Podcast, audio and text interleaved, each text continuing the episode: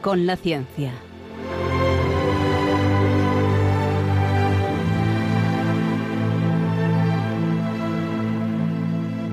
Dirigido por Javier Ángel Ramírez.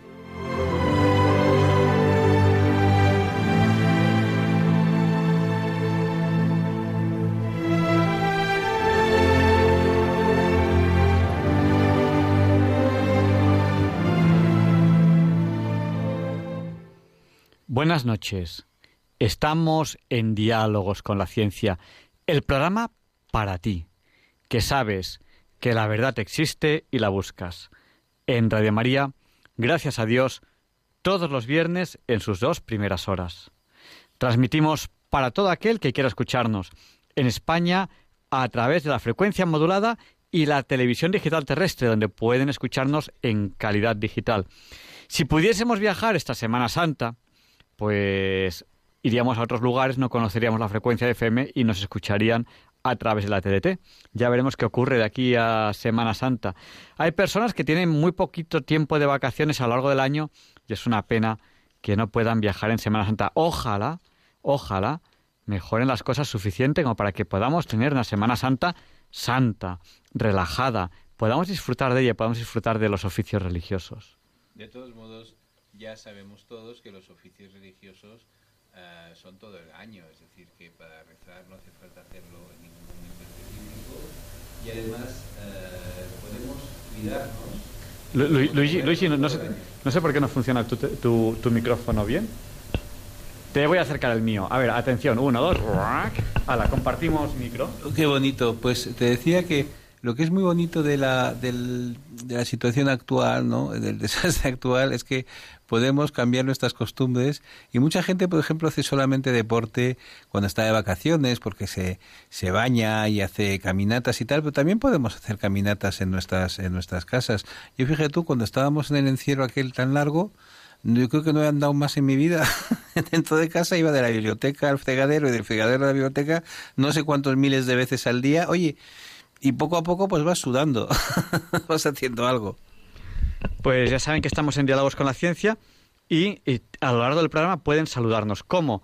A través de, de nuestro WhatsApp, que es el del 8, 8x8, ¿cuánto es 8x8? En mi pueblo da, en mi pueblo da 64, no sé en el tuyo. Pues nuestro WhatsApp es el 649-888871, que también es 8. Y eh, nos han saludado ya a través del WhatsApp Carmen y Pepe de Santander, Mari Carmen y José María de Valencia, Pilar de Coria. Nos piden por los niños eh, Balduino, Ruth, Teresa y Marta están de exámenes y también Pepi nos pide por su nieto Antonio, que están los niños en general están de exámenes. Eh, también nos saludan Pedro y Maite, y Maite de Nules en Castellón, Charo de las Arenas y mucha más gente que enseguida iremos saludando. Bueno, ya es día 12, es 12 de marzo de 2021, pero hace unas horas, y todavía lo es en las Islas Canarias, era día 11. Ya saben que el 11M pues hubo hace 17 años un brutal atentado en España que les voy a contar si hoy no, no hacía más que hablar de, de esto la, la, prensa a todas horas. Y eh, yo les recomiendo un programa de diálogos con la ciencia que hicimos un 11 de marzo. Estaba repasando fechas y ahora mismo no estoy seguro si fue en 2011 o en 2016. Me suena que fue 2011 porque yo eh, una de las asignaturas que doy pues doy clase de explosivos y entrevistamos a una persona que a mí me sorprende que nadie más la haya entrevistado. Yo lo primero que dije en la entrevista, que habían pasado ya unos años desde el atentado, yo lo primero que dije es, ¿cómo es que nadie te ha entrevistado? Entrevistamos al policía que estaba haciendo el seguimiento a la célula del chino, el que supuestamente hizo los atentados de, del 11M. Y, y, y, nadie más le ha entrevistado a ese policía al que, estaba en ese momento haciendo el seguimiento de la célula. Yo, eh, la entrevista ya no la tienen en el podcast porque mmm, ya se quita del podcast los programas que llevan unos años, pero la pueden pedir, la pueden pedir si, si ustedes quieren. No estoy seguro si fue el año 2011 o 2016. Eh, ya lo verifiquen, no sé, cuando ustedes lo, lo pregunten, pues ya me lo dirán y yo se lo comentaré. Pero le hicimos una pregunta a ese policía. Yo doy clase de explosivos y yo estudio detonadores de sensibilidad normal, se activa con mmm, 100 voltios, eh, los sensibles se activan con 50 voltios o los insensibles se, activan con 200 voltios. Claro, un teléfono móvil tiene 5 voltios. Eh, la comprobación para ver si el circuito está bien conectado se hace con 9, 10 voltios. Por tanto, un detonador no se puede activar con un teléfono móvil. Pero hay formas de hacerlo. Todas hay formas de hacerlo en electrónica. Yo la pregunta que le hice, la pregunta que le hice a ese policía, bueno, le hice muchas, muchas preguntas, pero una de ellas es, eh, ¿había una persona que sabía activar detonadores con teléfonos móviles?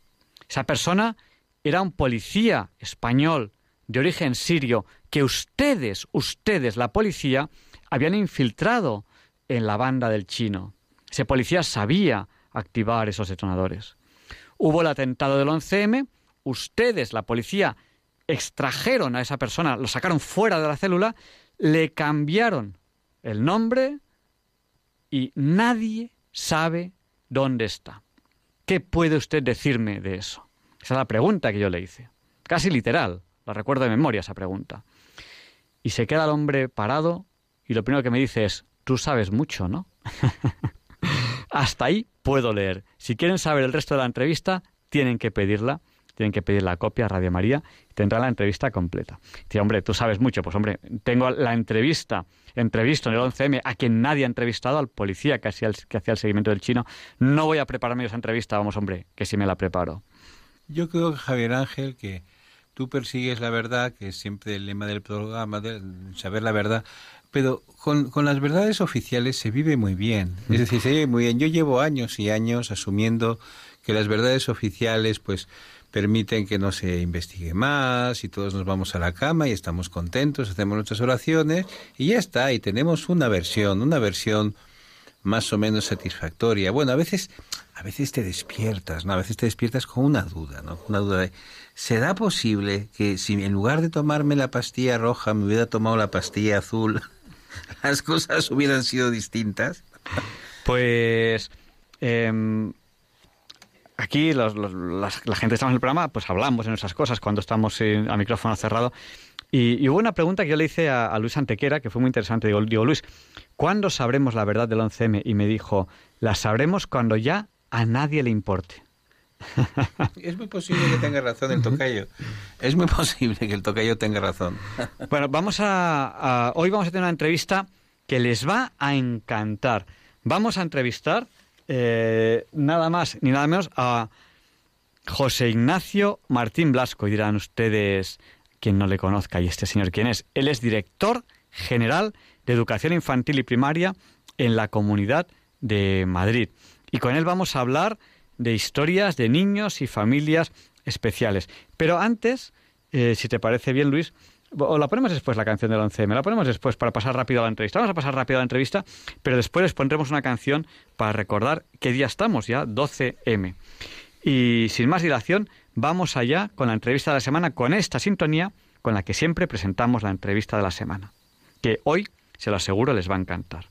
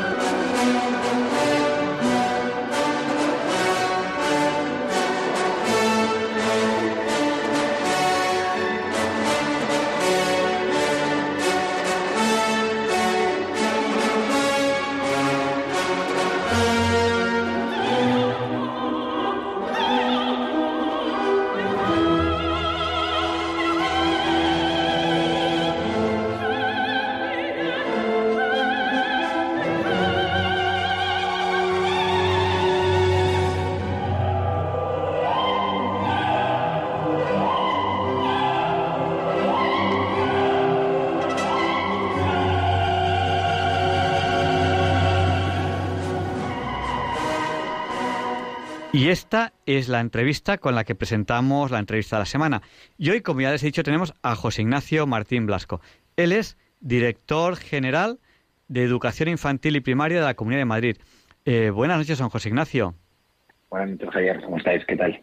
Muy bien, pues eh, has escrito mucho sobre eh, niños especiales, familias de niños especiales, incluso eh, tienes un libro muy interesante que cuyo título es Historia de niños y familias especiales. Quizá podríamos empezar eh, por qué se entiende por niño especial, ¿no? Podríamos empezar por ahí. Sí, bueno, eh, escrito yo solo, no, desde luego lo he escrito con una magnífica amiga de compañera que es Laura Serrano, que, bueno, en la cual hemos estado muchos años trabajando juntos y, nació esta idea, ¿no? Esta idea de hablar de niños especiales porque ambos trabajamos en un colegio de educación especial con niños con discapacidad. ¿Y, qué es ser un niño especial? Bueno, yo creo que todos los niños somos especiales, de una manera u otra, todos tenemos una serie de capacidades y una serie de faltas.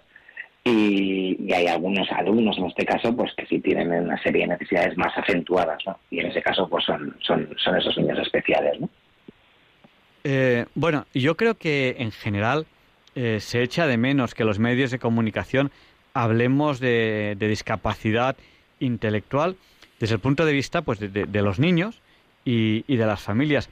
Eh, vosotros pues, pues habéis escrito, eres, coautor de, de, un libro, pero no hay mucho escrito ¿no? sobre, sobre este tema.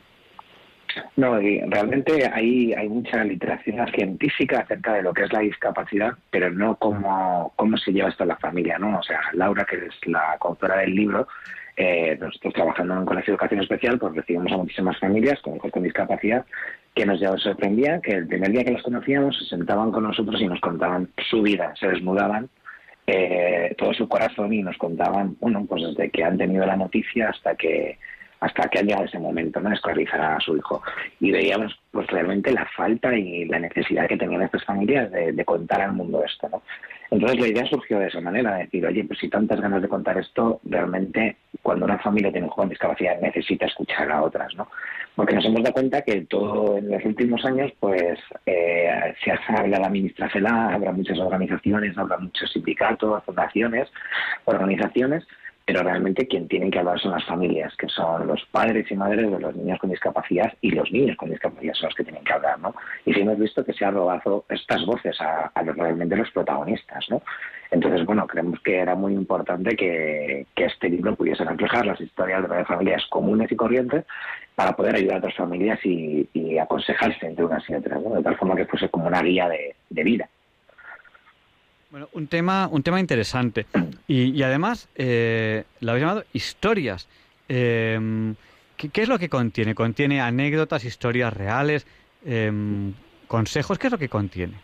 Pues, bueno, la forma de hacer el libro fue, fue muy bonita porque llamamos a estas nueve familias, cada una con un caso diferente, con un tipo de discapacidad diferente, y en grabador en mano, pues vino, venía el matrimonio en este caso y, nos contaba su vida desde, desde, antes de que ellos ambos se conocieran, en este caso parece que es una pareja común, o porque también tenemos casos en el libro de a lo mejor una madre que ha adoptado un niño, y, y, desde que ellos no habían nacido nos iban contando su historia hasta que se conocían, se casaron y, tuvieron a ese peque. A ese peque que desde el momento que, recibe la noticia, que muchos se enteraron en el momento que, que dio a luz la madre, pues afrontaron esos miedos, ¿no? Pues esas etapas que pasa una familia con discapacidad, ¿no? Desde la negación, en un primer momento, de oye, ¿por qué me pasa a mí, no? Y es una etapa muy, muy, muy, muy común que sufren las familias con discapacidad hasta que esto se acepta y poco a poco, pues nos van contando todos los tratamientos que van vamos, que van teniendo estos chavales desde pequeños, todas las terapias, el momento de la escolarización, la vida en familia, el apoyo,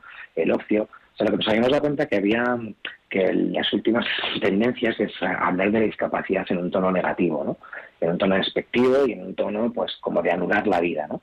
Y, queríamos demostrar todo lo contrario, ¿no? Lo que supone esto para la unión de, una familia, o sea, porque al final lo dijo con discapacidad es igual que otro sin ella, pero pero bueno, pues esa lucha que, o esa capacidad de superación que hay que tener con ese hijo, pues en realidad une mucho, une mucho y fortalece. Y, y valoran al final lo que la vida es, que es mucho más sencilla de lo que creemos y de lo que nosotros lo hacemos más difícil muchas veces, ¿no?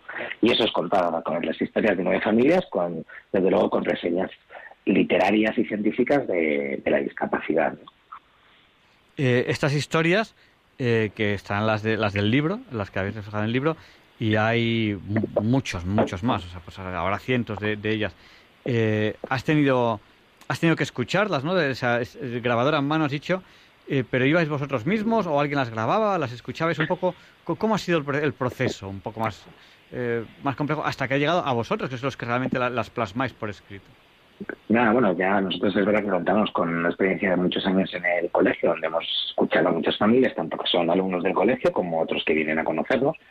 Y, de las 90 familias ahora mismo que hay en el colegio, pues seleccionamos nueve que nos parecían casos pues, muy dispersos entre unos y otros y entre todo tipo de discapacidades, ¿no? Siempre intelectual. Y, Laura y yo, pues grabador en mano, juntábamos a la familia y nos, digo, nos encerrábamos un despacho cuatro horas, comíamos muchas veces con ellos y, nos iban contando. Es verdad que fueron momentos duros porque, bueno, eh, contar esto de viva voz y mirando los ojos, pues desde luego que pasan situaciones duras y tensas y muchas veces incomprensibles, pero el resultado de todo ello, pues, pues fue agrupar estas historias y, y contarlas, contarlas de una manera muy natural y en, primera persona de lo que cada familia ha sentido, ¿no? Sobre todo que lo que os decía, ¿no? Con el objetivo un poco de, de animar, de animar, de darle una voz y un tono positivo a todo ello, ¿no? Y, y, poder expandirlo al mundo, desde luego. Esto empezó, bueno, con una familia de colegio que se llama Cambridge, es donde, donde estábamos, la ahora mismo es la directora de ese cole, y, con la idea un poco pues de ayudar a otras familias que puedan que puedan surgir o tener un hijo con discapacidad y sentirse apoyadas, ¿no? Apoyadas por viva voz de otras personas con discapacidad. Y vosotros lo habéis planteado desde un punto de vista, y yo no diría ni bueno ni malo, sino real. Eh, pero normalmente cuando se habla de discapacidad se hace como hincapié en lo malo. Eh, claro, o sea, todo tiene una parte buena y una parte mala. Vosotros habéis sido quizá más, más realista. ¿Por, por qué? ¿Por, por, por qué? se tiende a hablar siempre de lo malo cuando hay una discapacidad. Sí, bueno, yo creo que esto nos pasa en la vida general, ¿no? Nos siempre acentuamos eh, las cosas negativas y todo lo que tiene más dolor y, intentamos obviarlo, ¿no? Y, desecharlo de la vida y apartarlo de mi camino y irnos al camino fácil, ¿no? Entonces todo lo contrario, decir, oye, es que un hijo con discapacidad de verdad puede superar mucho más tiempo que un hijo que no la tenga pero desde luego que te aporta tanta felicidad como otro. Desde luego que antes de tener un con discapacidad, todo el mundo tiene el cliché mi hijo va a ser, bueno, pues el día de mañana podrá trabajar, podrá casarse, podrá tener hijos, o bueno, bueno, pues en este caso algunos chavos con discapacidad no pueden y cambia el sentido de la vida, ¿no? Oye, pues no es tan malo que no pueda casarse mejor o no pueda tener hijos, oye, pues mira, es una persona, es un ser humano y hay que quererle igual y me va a aportar y me va a reportar muchísimo, ¿no? Y como digo, al final el sentido de la vida es mucho más sencillo. Por eso veíamos que había que resaltar estos, estos valores positivos de la vida, ¿no? Y de, la sinceridad de la persona, oye, que esto es mucho más humilde y, sobre todo que, es un, dar y ¿no? Que, estas personas tienen muchísimo que aportar, muchísimo que aportar y sobre todo nos hacen ver cosas que el día a día nos hace olvidarlas, ¿no? Y hay una esencia desde el ser humano que ellos la conservan, desde luego. Estamos en Diálogos con la Ciencia, en Red María, estamos entrevistando a José Ignacio Martín Blasco. Él es director general de Educación Infantil y Primaria de la Comunidad de Madrid y eh, él eh, ha escrito, que, no mucha gente escribe, historias de niños y familias especiales. Tiene, como nos está contando, experiencia de primera mano porque eh, trabaja con ellos a diario. bueno, hoy en día hay, un, hay un debate en torno a la existencia de los colegios de educación especial que atienden a estos niños eh, con discapacidad. ¿Qué opina usted de, de, este, de este debate? Usted que conoce el tema a fondo, de primera mano. Pues mira, justo un objetivo del libro, eh, parte de los capítulos de las historias que cuentan los libros es la escolarización, ¿no? La escolarización que, que desde luego, vamos, ya no porque pensemos, lógicamente, porque son las familias con las que trabajamos, ¿no? Sino ahora mismo desde el gobierno de la Comunidad de Madrid defenderemos siempre la libertad de las familias a, elegir el centro que quieren para sus hijos, ¿no? Y por mucho que la ministra CELA o el gobierno central se empeñe en decir que los niños son del Estado y no de los padres, pensamos lo contrario. Y defendemos no solamente que tú puedas escolarizar a los hijos en, en, educación ordinaria centro que tú quieras, sino también poder elegir la modalidad. Y pensamos realmente que la educación especial es una modalidad educativa más que ayuda a los alumnos que la necesiten. ¿Por qué? Porque tiene una especialización que nunca va a tener la ordinaria porque hay una materia prima que es el profesorado y la experiencia y es el centro adaptado al niño y no el niño que se adapta al centro, ¿no? Esa cultura de centros es muy necesaria y muy positiva para, para ciertos alumnos con discapacidad que la necesiten porque necesitan una serie de apoyos que, que, van a ser mayoritarios y, y, ya no solo reciben una educación curricular de asignatura, sino también ciertas terapias de apoyo a, al fomento de la autonomía, que es lo que realmente necesitan mucha parte de estos chicos, ¿no? Entonces, bueno, pues defendemos realmente la, la, la, positividad de la educación especial y no como estas teorías inclusivas donde basan sus pensamientos en que todos los niños son iguales y tienen que estar todos en el mismo conjunto, ¿no? Y eso es un poco también lo que defendemos en el libro, ¿no? Decir, oye, libertad de, de cada padre y cada madre a poder decidir la educación que quieren para sus hijos y si quieren ordinaria, que vayan a ordinaria y si quieren un centro específico, que vayan a un centro específico, ¿no?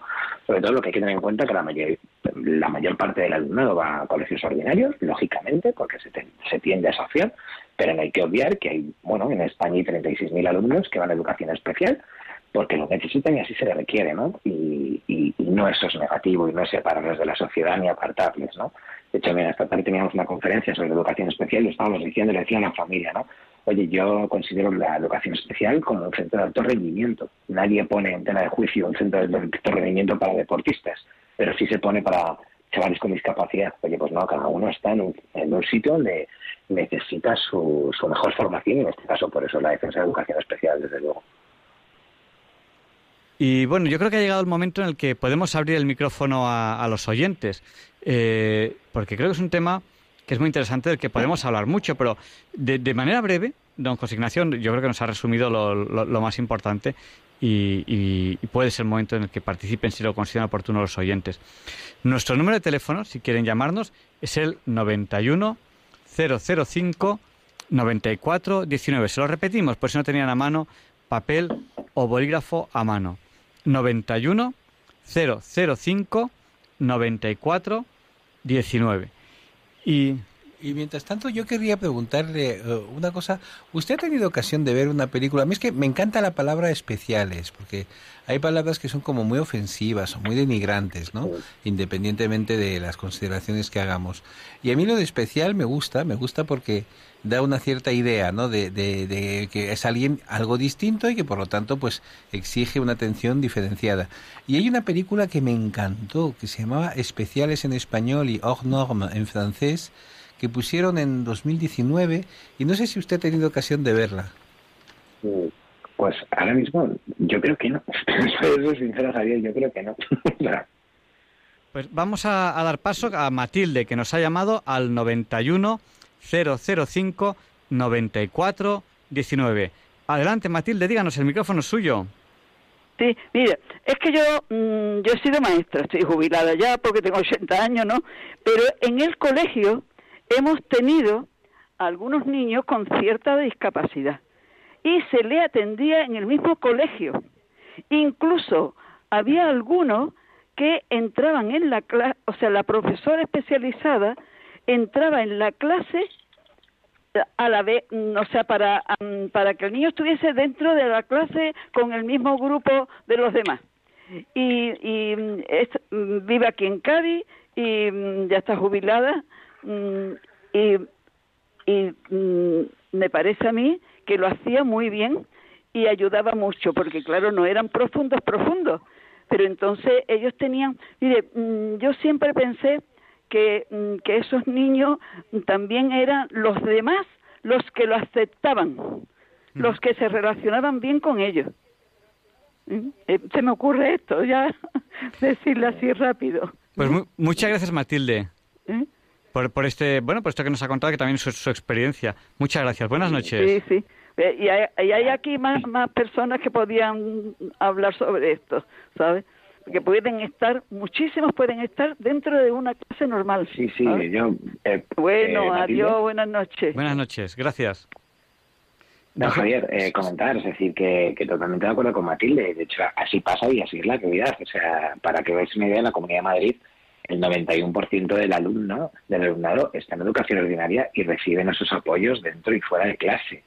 ¿Vale? Claro, lo que estamos hablando es de una discapacidad mucho más profunda de lo que pueda tener un niño a lo mejor eh, con, que esté en la ordinaria, ¿no? Daros cuenta que en la evolución de educación especial hay niños que antes morían por su propia discapacidad, la ciencia ha avanzado mucho y son chavales que ahora mismo salen adelante, ahora un niño con cinco meses adelante, ¿no? Y, y nace y, vamos, y prospera de vida, pero claro, luego tiene muchas veces una, ciertas dificultades, ¿no? O parálisis cerebrales profundas que antes chavales morían y, salen adelante, ¿no? Pero claro, son chavales que, que estar en, una aula ordinaria muchas veces requiere de muchísima atención y apoyo, no simplemente que venga un profesor a darle un repaso. Digo, es un apoyo mucho más especializado, desde luego, ¿no? pero vamos que la gran, claro, así es la realidad, que la gran parte de los niños son apoyados en sus centros ordinarios y los profesores siempre salen de sus aulas, claro que sí. Pues yo creo que ha sido un honor para Diálogos con la Ciencia poder tener hoy aquí, eh, que ya es 12 de marzo de 2021, a don José Ignacio Martín Blasco. Él es director general de Educación Infantil y Primaria de la Comunidad de Madrid. Con él hemos hablado, nos ha contado historias de niños y familias especiales. Y ya para terminar la entrevista le voy a pedir un último esfuerzo. Y gracias por habernos dedicado su tiempo a estas horas de, la noche. Y ese último esfuerzo va a ser eh, la radio es así, pues que pues a lo mejor hay gente que acaba de llegar y no ha escuchado la entrevista entera. No le voy a pedir que la repita, pero sí que nos haga en muy poquito tiempo un resumen de lo que hemos hablado. Ahí está el reto, don José Ignacio. El micrófono es suyo.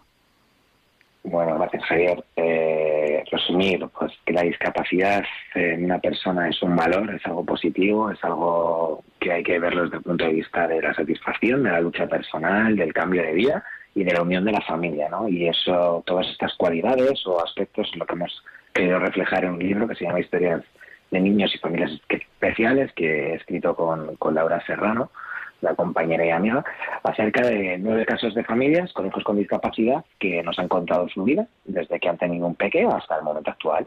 Niños de todas las edades, pues desde 6, 7, 8, 9, incluso chavales, vamos, exalumnos ya del cole que están trabajando incluso en el propio cole y, nos, han, nos han contado su experiencia de vida, la unión de la familia, las terapias, la educación, la modalidad educativa, eh, el impacto que ha supuesto en su familia, pero siempre todo desde un punto de vista razonablemente positivo y, con ganas de superación y, de seguir viviendo porque así apostamos por la vida.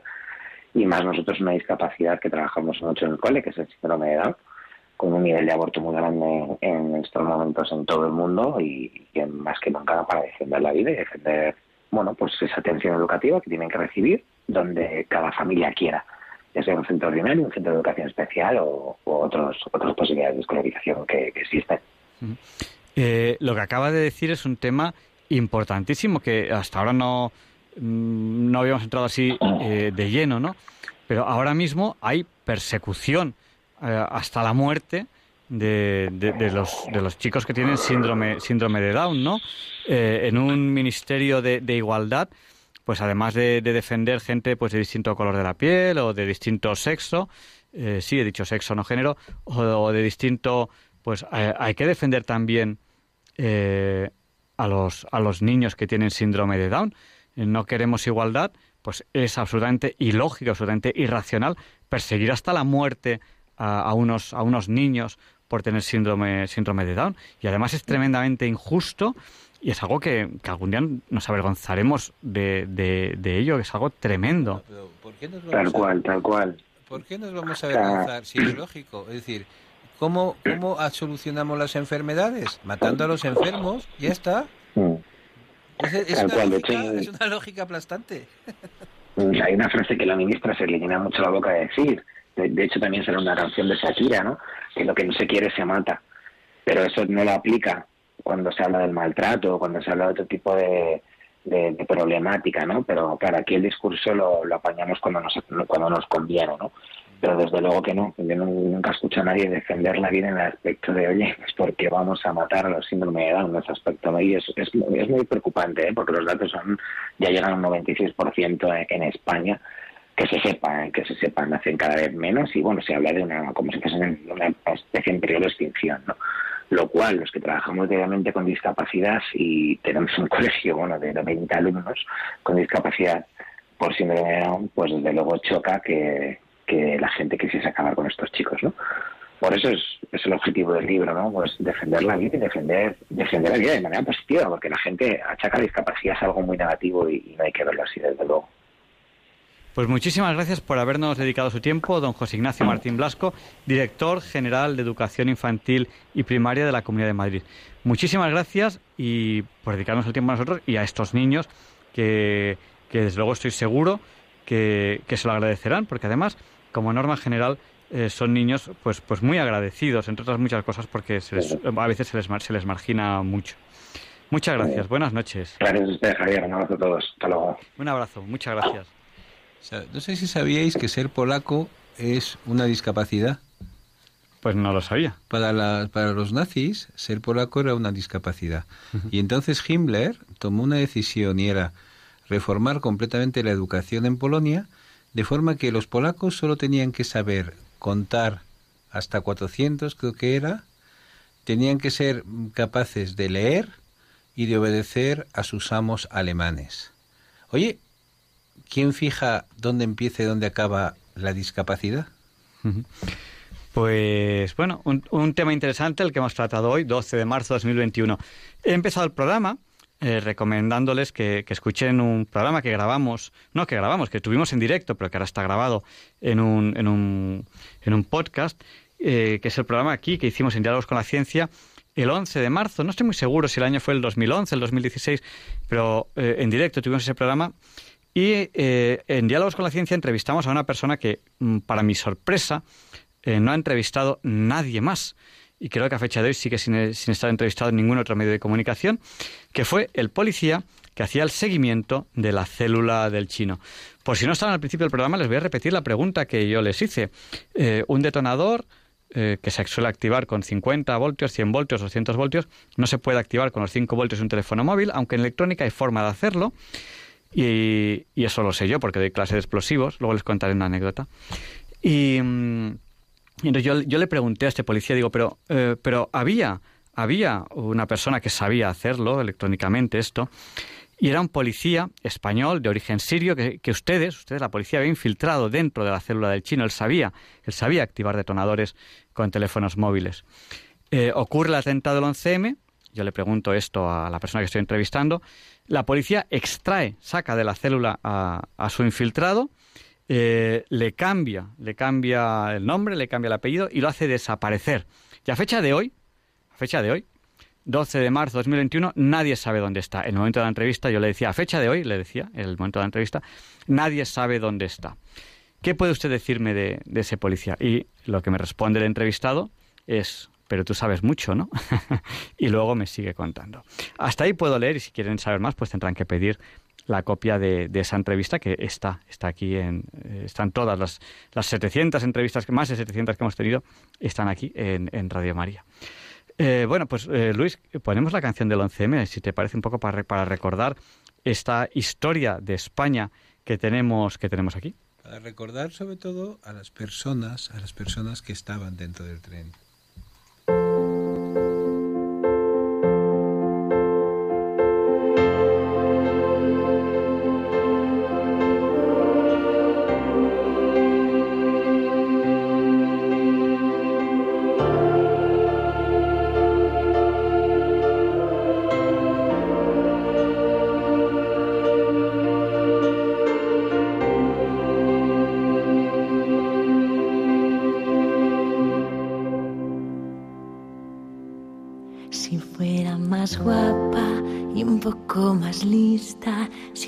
Especial, si fuera de revista,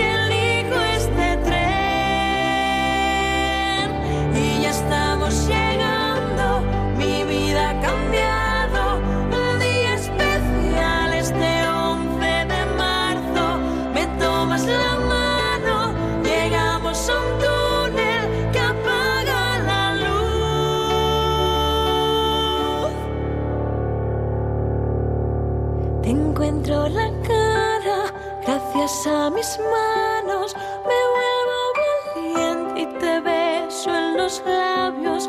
Dices que me quieres y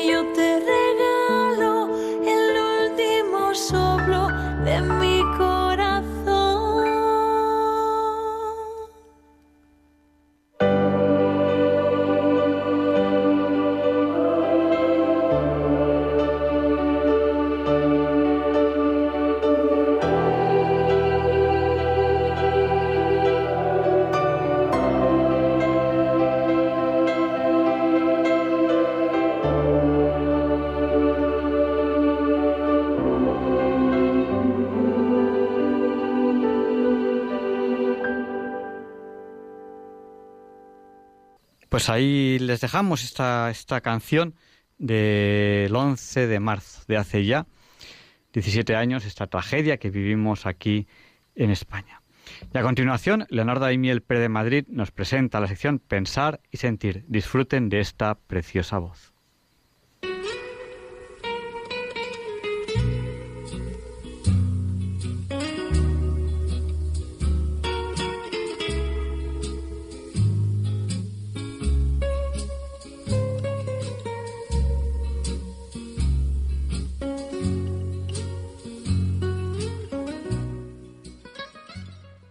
Buenas noches, queridos oyentes de Radio María.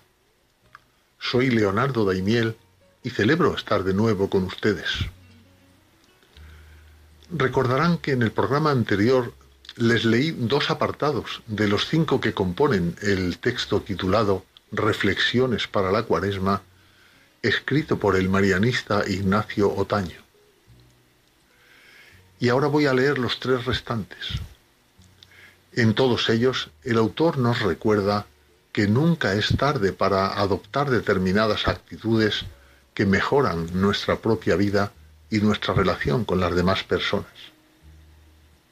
Y dice así, nunca es tarde para amar. Mi amigo no ha regresado del campo de batalla, señor. Solicito permiso para salir a buscarlo dice el soldado. Permiso denegado, replica el oficial. No quiero que arriesgue usted su vida por un hombre que probablemente habrá muerto. El soldado, haciendo caso omiso de la prohibición, sale. Una hora más tarde regresa mortalmente herido, transportando el cadáver de su amigo. El oficial le grita furioso. Ya le dije yo que había muerto. Ahora he perdido a dos hombres. Dígame, ¿merecía la pena salir allá para traer un cadáver? Claro que sí, señor. Cuando lo encontré todavía vivía y pudo decirme, estaba seguro de que vendrías. Una de las notas más sangrantes de esta pandemia es el drama de tantos que mueren sin que puedan ser asistidos por sus más íntimos, sin la posibilidad de decir o escuchar por última vez te quiero, ni de expresar ese cariño con ningún gesto, porque la persona querida está ausente. Soledad total. ¿Será ya tarde para amar? ¿Para seguir amando o subrayar el amor? No hay amor más grande que dar la vida por los amigos, dice Jesús. Y la forma de expresarlo y vivirlo no entra en un manual de instrucciones. Se puede expresar de múltiples maneras, que no se pueden predecir de antemano, porque tampoco se pueden adivinar las circunstancias. En todo caso, lo importante es mantener siempre la actitud de amar, superando indiferencias, escepticismos, desengaños y decepciones. La cuaresma puede ser un tiempo para encender la mecha o remover lo que parecía calcinado, porque nunca es tarde para amar. Nunca es tarde para mí, porque tampoco lo es para Dios. Aunque parece escondido, está en el camino para invitarte discretamente a caminar juntos por la vida del amor. Él no se ha olvidado de esa persona que tú tienes olvidada o simplemente marginada, pero necesita que alguien le eche una mano. Quizá podría mejorar tu relación con quien tengas poco aguante porque todo en ella te parece negativo. Te podría venir bien tratar de mirar como Dios te mira a ti, con cariño, con comprensión, una mirada amable que os irá transformando a ti mismo y al otro. Nunca es tarde para amar. Continúa con el siguiente apartado. Nunca es tarde para rezar. Un misionero que pasó toda su vida en África contaba lo siguiente. Había ido enseñando a los adultos el catecismo con sus preguntas y respuestas y ahora tocaba hacer una especie de examen. Al examinar a una anciana le preguntó, ¿Dónde está Dios? Y la buena mujer respondió humildemente, No lo sé. El misionero trataba de estimularla, casi de arrancarle la respuesta, de hacerle decir que Dios está en todas partes. Que sí, mujer, que sí lo sabe. ¿No lo recuerda? Ante tanta insistencia, al fin la anciana respondió sinceramente, no sé dónde está Dios, pero estoy segura de que Él sí sabe dónde estoy yo. Efectivamente, Dios sabe dónde estoy y cómo estoy. Hay que inventarse grandes discursos ante Él. ¿Y qué hacemos los que no tenemos fluidez de palabra ni brillantez de pensamiento? Pues Jesús lo explica en una parábola la del fariseo y el publicano que fueron al templo a orar. El primero hacía un discurso brillante ante Dios, despreciando a los demás. En cambio, el publicano simplemente se ponía ante Dios y confiaba en su misericordia. Dios mío, ten compasión de mí, que soy un pecador. El Evangelio dice que sólo este último vivió la alegría de sentirse reconciliado. No es, por tanto, cuestión de palabras, sino de actitudes. La primera actitud es la de querer estar con Dios, con Jesús. Puede ser a menudo una oración vulgar, deshilachada, deslucida, con palabras torpes, repitiendo a veces fórmulas ya conocidas, pero que no tienen problema para el buen entendedor que es Dios tanto cuanto hago una petición como cuando doy gracias, tengo que saber que Dios me escucha. Mis confidencias no necesitan adornos especiales, sino tener el corazón puesto en Él. María, la madre de Jesús, cuando pide ayuda a su hijo en las bodas de Caná, tampoco se prepara grandes discursos. No tienen vino, es todo lo que le dice preocupada por el ridículo que iban a hacer aquellos esposos. Y los dos corazones conectan a las mil maravillas. Cuando nosotros de todo corazón le decimos no tienen paz, no tienen paz, trabajo o salud, también cuando le pedimos por los nuestros o le agradecemos lo recibido. Nunca es tarde para rezar. Él sabe dónde estoy yo. Y termina con el apartado, nunca es tarde para confiar.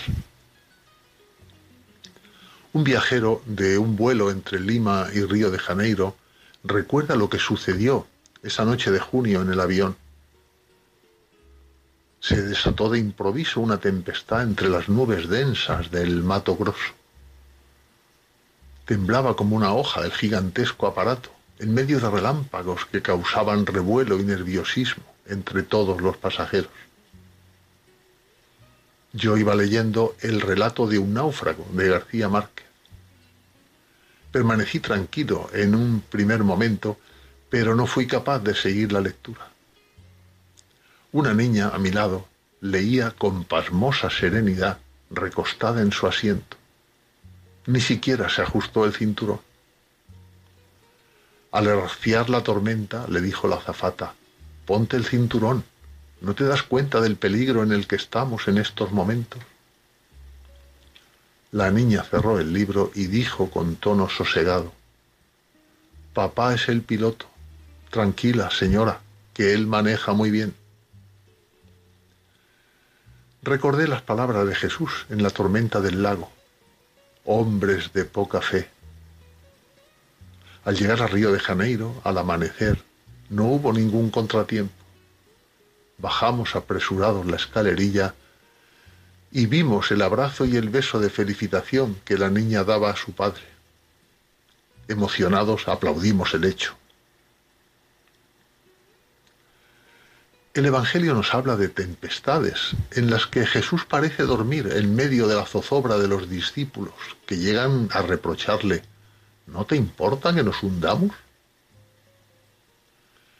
En la tempestad Jesús está en nuestra barca, sin saltarse las condiciones de la naturaleza, pero asegurando que no estamos abandonados a nuestra suerte. Frente a muchos desesperanzados, están los que siguen luchando por unas mejores condiciones de vida de los seres humanos, por su derecho a una existencia digna. Todo el que inspira confianza a los demás está apoyando a Dios en su proyecto humanizador. Como educadores, cuando promovemos confianza, colaboramos con nuestro Dios, que es Padre y Madre lo que esperamos de una persona repercute en su desarrollo real, dice el efecto llamado Pigmalión. Quien siente que se confía en él responde mucho mejor que quien solo recibe reproches. Y termina diciendo este texto de Ignacio Otaño. Ese mismo principio es aplicable a nuestro trato mutuo en la familia, en el trabajo, en las relaciones sociales emitir señales de confianza y saber que se confía en nosotros. Somos así imágenes y emisarios de Dios. Nunca es tarde para confiar.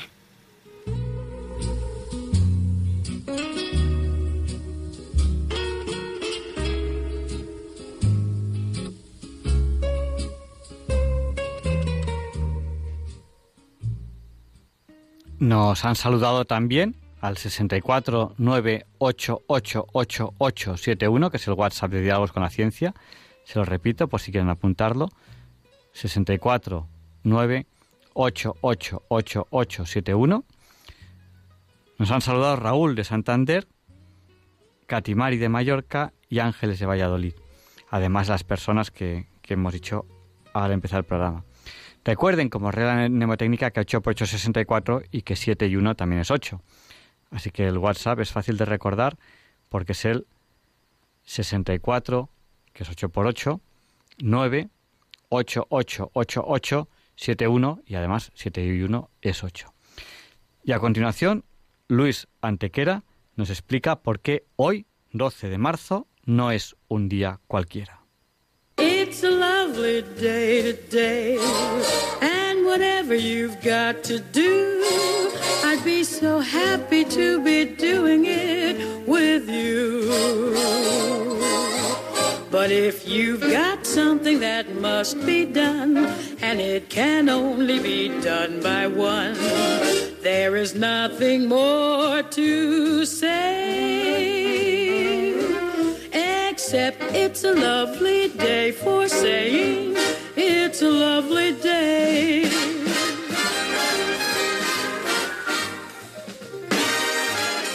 Nu Javier Ángel, no directos compañeros de Diálogos con la Ciencia, no, queridísimos oyentes de Radio María, claro que no es un día cualquiera, ningún día es un día cualquiera. Y este 12 de marzo que nos disponemos a comenzar ahora mismo, tampoco porque en fecha tal, pero del año 538, tras un último intento de recuperar Roma que había sido tomada por el general Belisario para el imperio bizantino en el que reina Justiniano, Vitiges el rey de los ostrogodos que gobiernan Italia, se retira a Rávena, capital de su reino.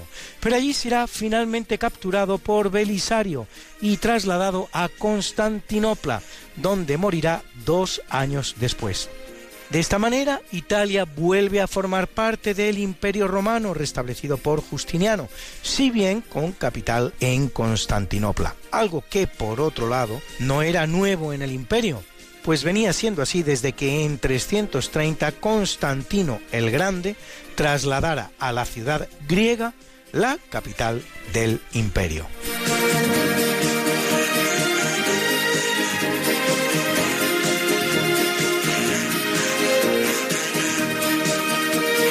En el capítulo siempre fecundo de la conquista, colonización y evangelización de América por los españoles, que va a permitir a los indígenas americanos el tránsito del neolítico al renacimiento en apenas dos generaciones, un tránsito que a los europeos había costado 7.000 enteros años, en 1535 el capitán Francisco Pacheco, perteneciente al ejército del conquistador Francisco de Orellana, funda San Gregorio de Portoviejo, primera ciudad del actual Ecuador.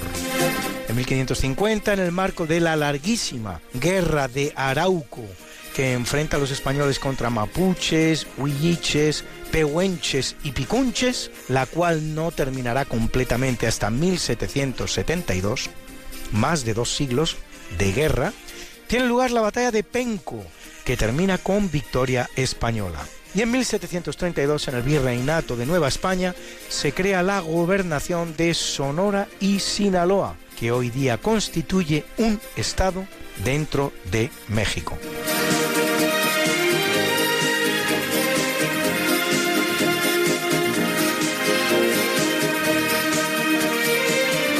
En 1622 el Papa Gregorio XVI canoniza a dos grandes santos españoles, San Ignacio de Loyola, fundador de la Compañía de Jesús, y Santa Teresa de Jesús, reformadora de la Orden del Carmelo y doctora de la Iglesia, la primera mujer, por cierto, en serlo, desde 1970.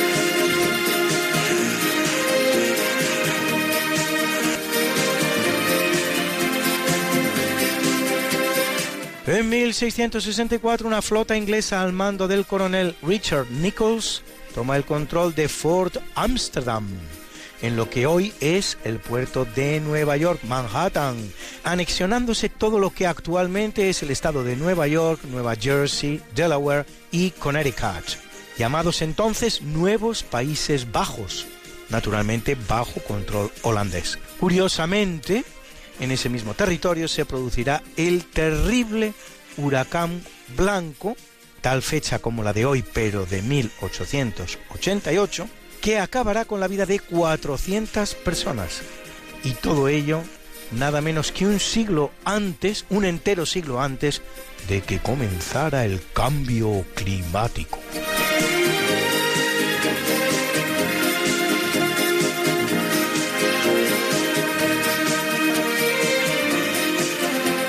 Es un día importante en la historia de la India, pues en 1849 el ejército Sikh se rinde en la Segunda Guerra Sikh, lo que permite a los británicos anexionarse la región del Punjab, en el noroeste de la India, que permanecerá bajo su control hasta 1947, casi un siglo. Y en 1930, en la India, Mahatma Gandhi inicia una larga marcha hacia el mar en protesta por el impuesto británico sobre la sal llegando al mar de Arabia. Gandhi y 60.000 seguidores serán detenidos. Es el inicio del movimiento pacifista de desobediencia civil para la obtención de la independencia de la India.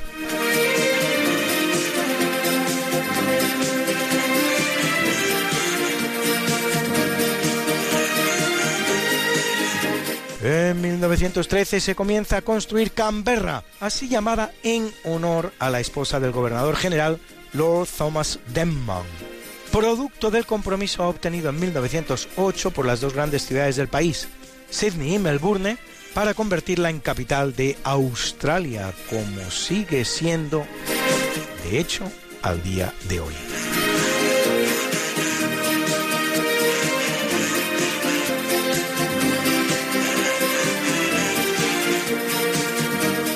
1918, triunfante la Revolución Rusa, Moscú vuelve a convertirse en capital del imperio, sustituyendo en dicha condición a San Petersburgo, que lo era desde 1712, en que esta ciudad de nueva creación, inaugurada por el zar Pedro I el Grande, le había arrebatado la capitalidad rusa precisamente a Moscú.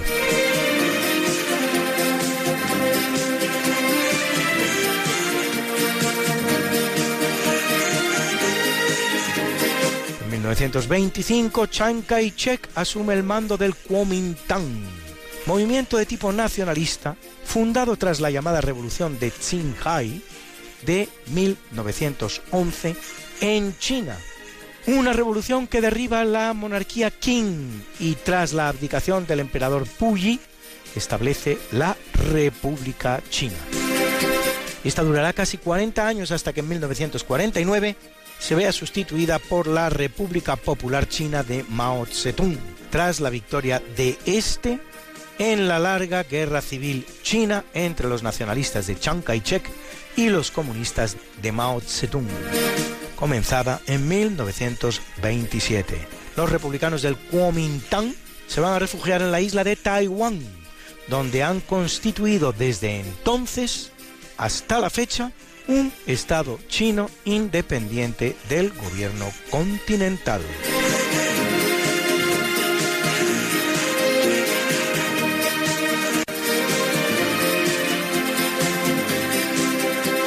En 1947 el presidente norteamericano Harry S. Truman promete en un discurso ante el Congreso apoyar a los pueblos libres que se resisten a intentos de agresión de minorías armadas o exteriores.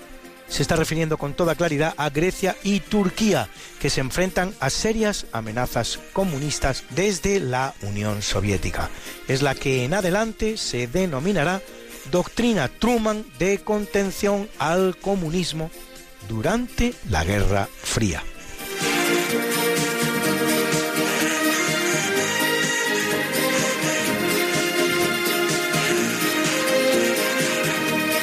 Y en 1986 el gobierno del Partido Socialista Obrero Español convoca un controvertido referéndum para decidir la permanencia de España en el seno de la OTAN, a la que pertenece desde 1982 con la oposición del propio Partido Socialista Obrero Español, que ahora, sin embargo, preconiza la permanencia en la organización. Todo rarísimo, la verdad. No se convoca un referéndum para hacer algo, sino para no deshacerlo. Y el que pide que no se deshaga es el mismo que se opuso a que se hiciera.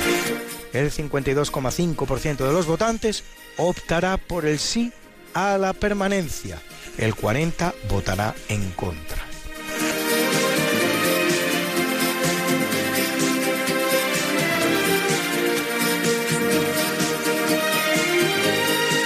Y en 1994 la Iglesia Anglicana ordena las primeras mujeres sacerdotes, hasta 32, lo que no dejará de encontrar cierta resistencia, haciendo decaer el anglicanismo en un 10% de sus fieles y produciendo un pequeño auge del catolicismo en Inglaterra. 21 años después, en 2015, una de esas mujeres, Elizabeth Jane Holden Lane, casada y con dos hijos, será también la primera obispo de la Iglesia Anglicana.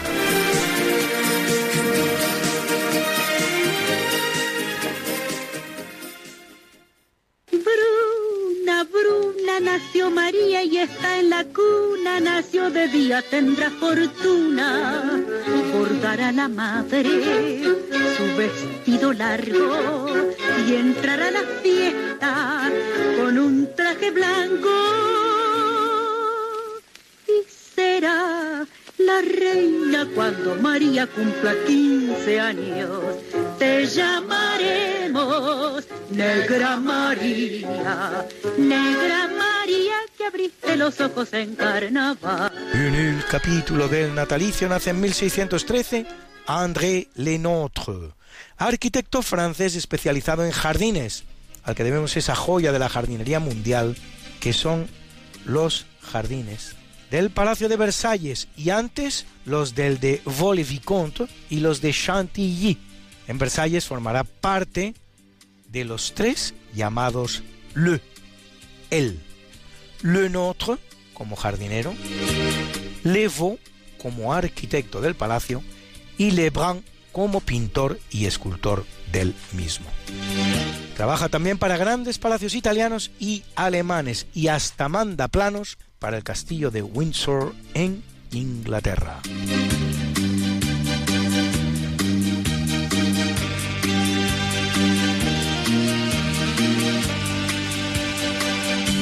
En 1835 nace el canadiense Simon Newcomb, astrónomo y matemático que realiza una notable contribución a los estudios de mecánica celeste y compila un importante calendario de eventos astronómicos.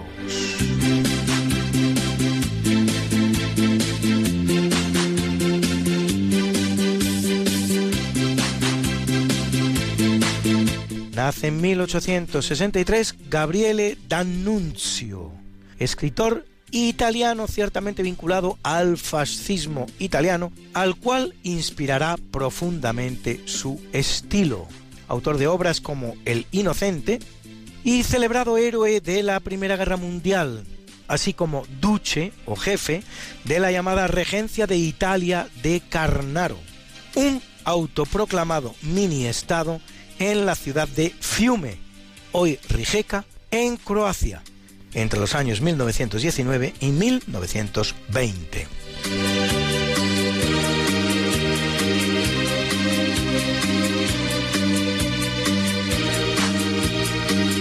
En 1919 nace Miguel Gila, humorista español y dibujante de historietas, que deja algunos momentos entre los más memorables de la historia del humor en España, como por ejemplo este con el que vamos a esbozar una nostálgica sonrisa.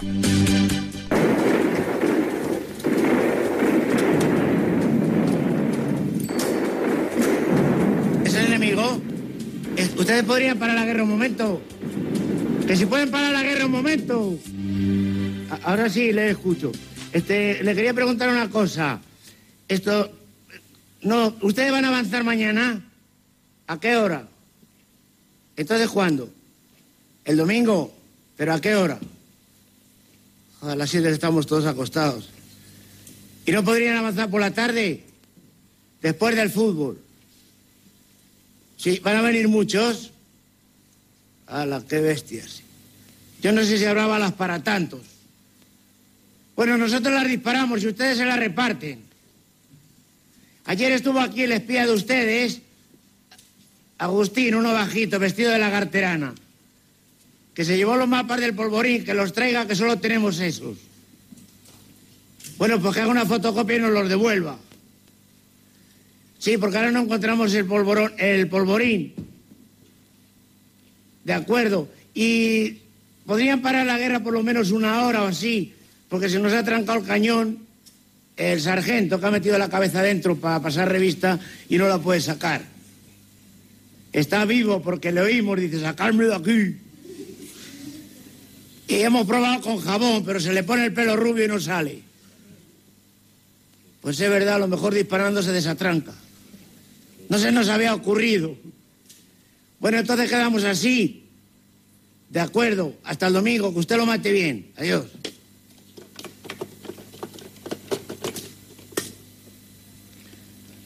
En la fábrica de armas está el señor Emilio, el ingeniero, que se ponga de parte del ejército. Señor Emilio, que le llamo para un asunto de reclamaciones, que de los seis cañones que mandaron ayer vienen dos sin agujero. Pues estamos disparando con la bala por fuera. O sea, al mismo tiempo que uno aprieta el gatillo, otro corre con la bala. Sí, pero se cansa y la suelta. Pues no sabemos dónde, porque como no vuelven. ¿Y ustedes no venden los agujeros sueltos? Bueno, mándeme dos contra reembolso. O tres, por si se pierde uno. De acuerdo. Eh, otra cosa, el submarino que mandaron ayer, de color bien, pero no flota. Nada, lo echamos al fondo del mar después de comer y todavía no ha subido. O sea que era un barco. Joder, pues nos costó un trabajo hundirlo.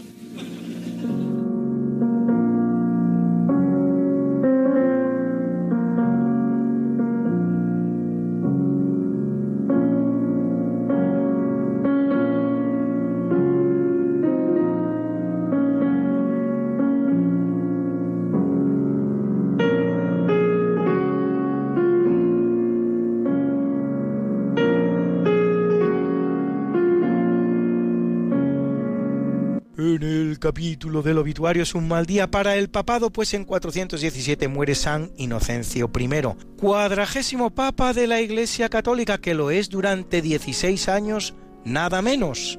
Hijo, por cierto, de otro papa, Anastasio I, al que de hecho sucede. Caso único en la historia del papado. A él le toca sufrir el saqueo de Roma por Alarico en 410, si bien él no se encontraba en la ciudad eterna, sino en Rávena, donde precisamente intentaba negociar que no se saqueara Roma. Su enfrentamiento con Pelagio y el pelagianismo propicia la famosa frase de San Agustín, Roma locuta causa finita. Cuando Roma habla, no hay más que hablar, que se utiliza como uno de los grandes argumentos a favor de la primacía romana sobre todas las iglesias. Y en 604 muere Gregorio I, sexagésimo cuarto papa de la Iglesia Católica, apodado Magno, uno de los cuatro grandes padres de la Iglesia Latina, junto con Jerónimo de Estridón, Agustín de Hipona y Ambrosio de Milán, y también doctor de la Iglesia. Envía a Agustín de Canterbury para acometer la segunda cristianización de Inglaterra, la de los anglos, pues cuando los romanos abandonan la isla en 410, las tribus célticas británicas ya están muy cristianizadas, pero luego se verán invadidos por unos paganos anglosajones. Gregorio marca las bases de lo que luego serán los estados pontificios. Escribe su libro de los diálogos, biografía de diversos santos italianos, entre los cuales San Benito de Nursia, recopila los himnos y antífonas de los primeros cristianos, lo que hace que a la característica música eclesiástica que nacerá, sin embargo, después de él, se le llame, a pesar de todo, canto gregoriano, e inicia la doctrina del purgatorio.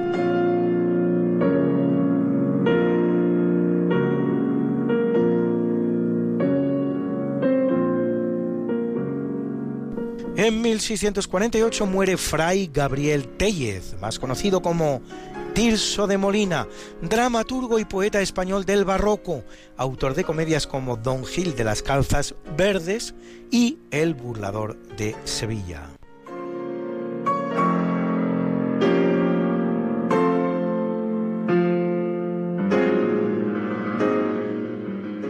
En 1914 muere George Westinghouse, inventor estadounidense con más de 400 patentes a su nombre, entre las cuales la del freno neumático ferroviario, desarrollador de la corriente eléctrica alterna.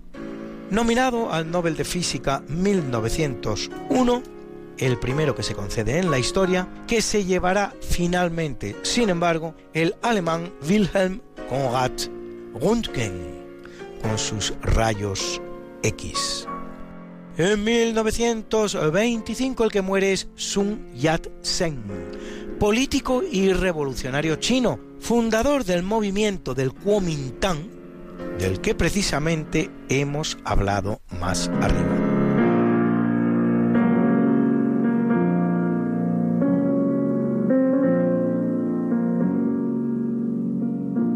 Y en 1945 en el campo de concentración nazi de Bergen, Belsen, en la Baja Sajonia, muere de tifus Anna Frank, joven judía de 15 años, autora de un diario sobre la vida clandestina de su familia en una buhardilla de unos almacenes de Ámsterdam durante dos años, mientras tenía lugar la ocupación alemana de los Países Bajos.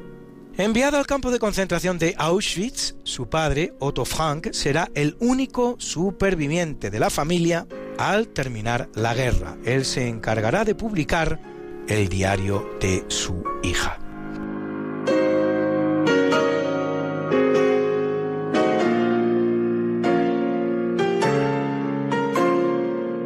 En 1991 muere el finlandés de nacimiento y sueco de adopción Ragnar Granit, Nobel de Medicina 1967 por sus descubrimientos sobre los procesos visuales, fisiológicos y químicos.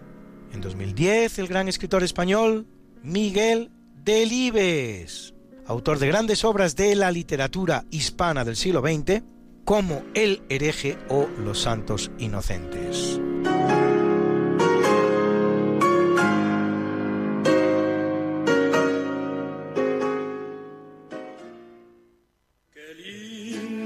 Está la mañana en que vengo a saludarte.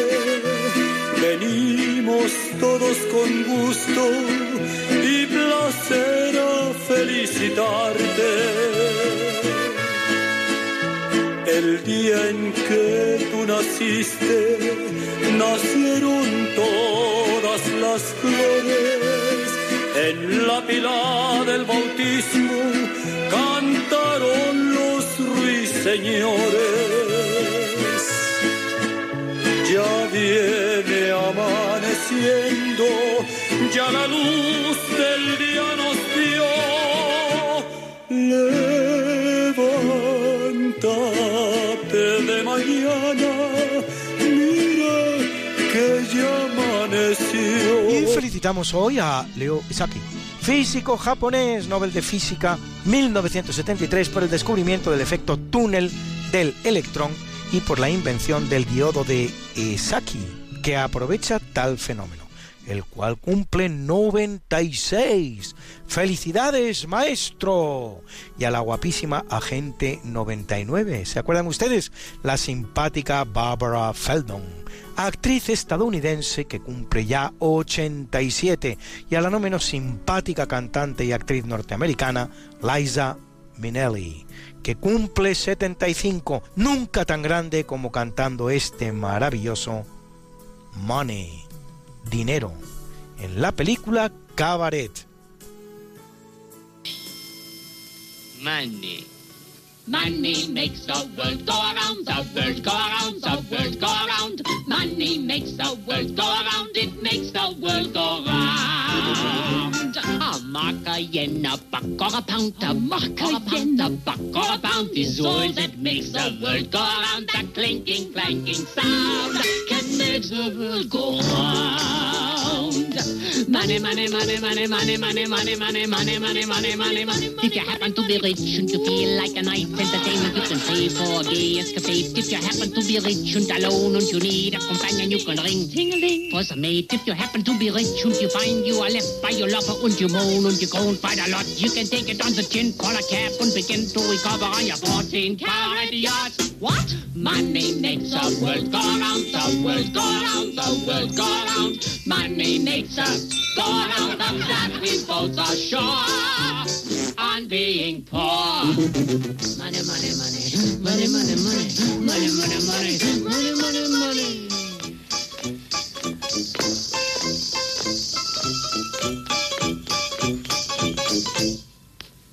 Money, money,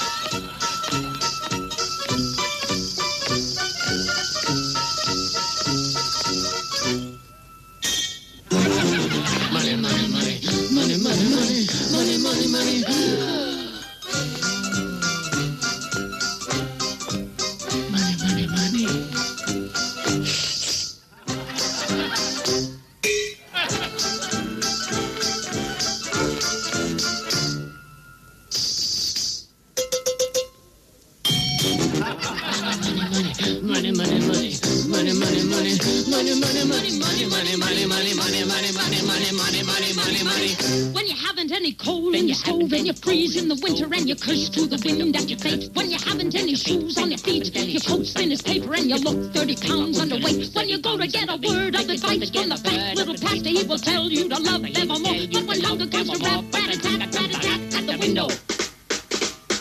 At the window. Who's there?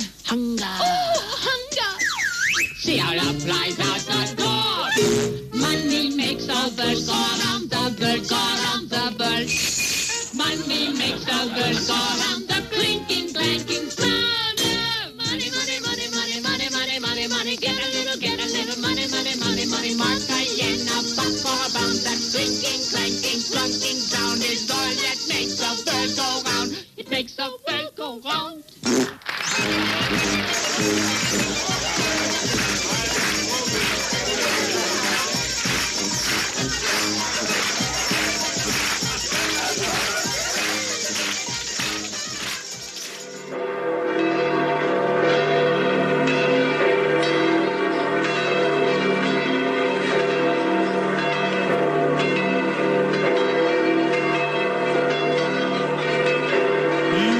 La Iglesia Católica a Maximiliano Pedro, Mamiliano Zono, Alejandro Duno y Orión, Mar- Mar- Mar- a Bernardo Obis, bis, bis, bis, bis, bis, a Geraldo Abad,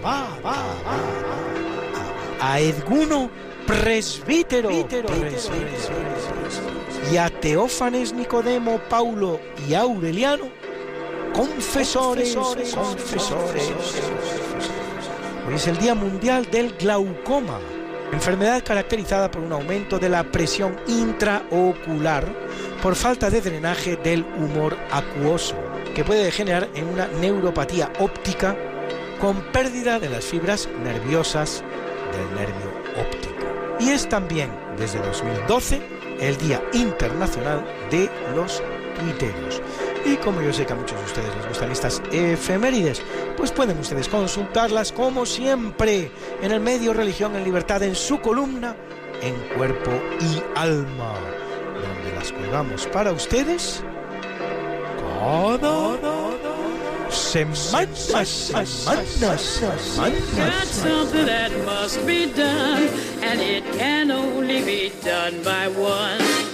There is nothing more to say, except it's a lovely day for saying it's a lovely day. No, yo me canciones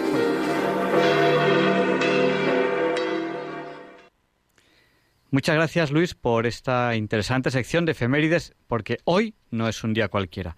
Y a continuación, José Manuel Amaya nos presenta la sección de curiosidades científicas. Disfruten de ella. Buenas noches.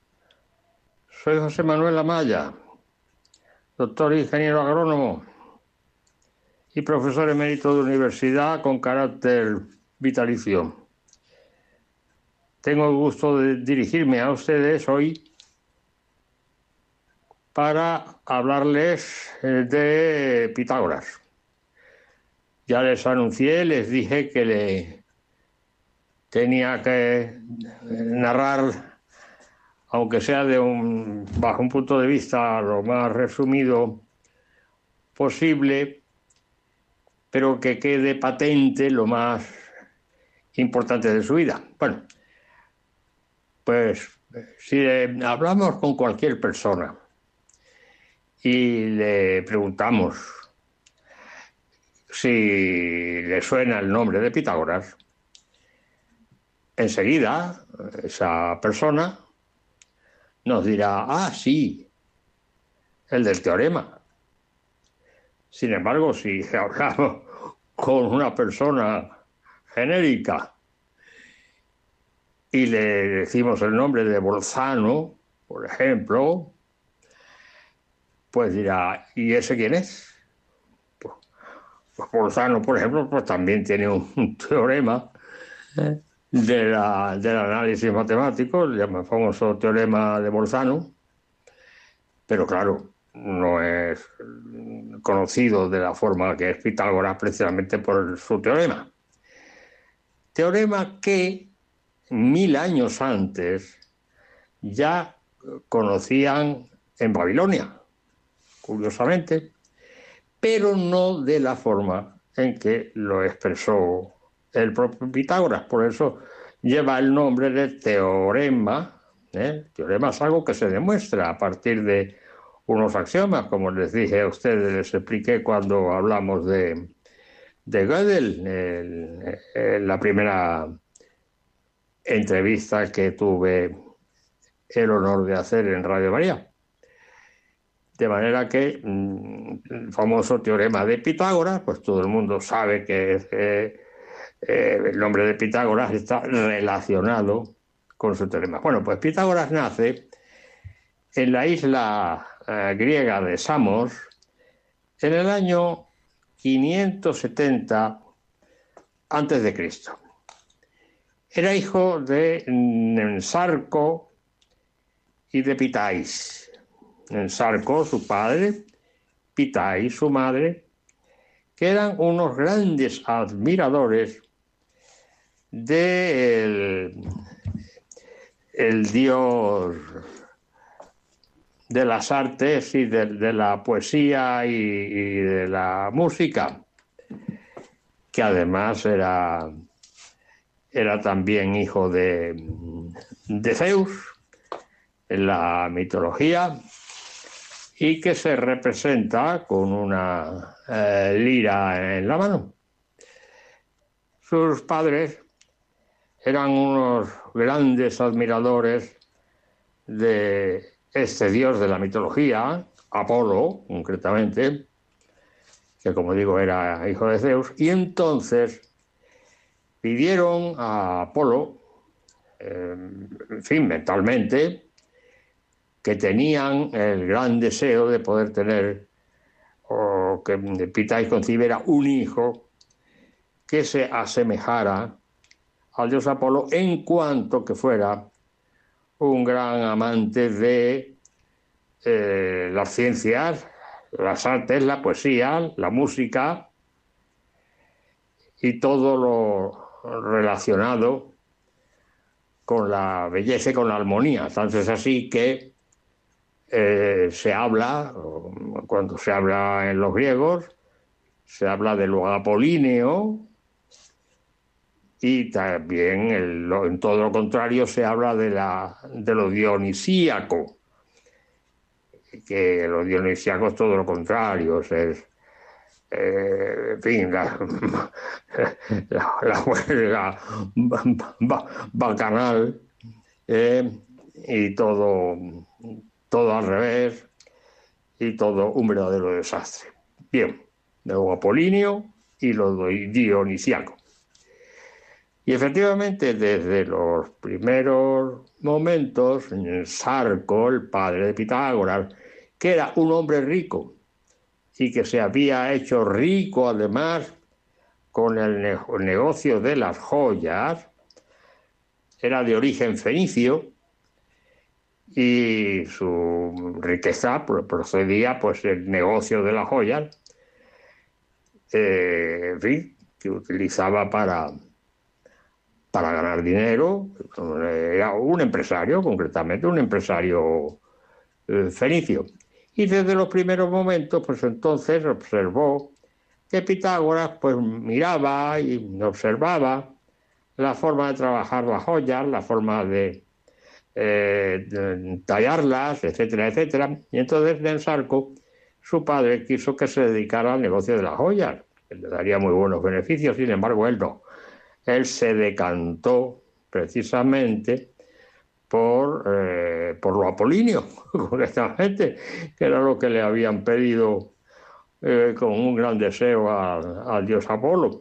Tanto es así que mm, en Sarco, el padre de Pitágoras, quedó tan agradecido al dios Apolo que le edificó un templo. Tenía dinero suficiente para edificarle un templo en agradecimiento que le había dado un hijo que se decantaba por la música, la poesía, la, eh, las ciencias, las artes, todo lo relacionado con la belleza en, realidad.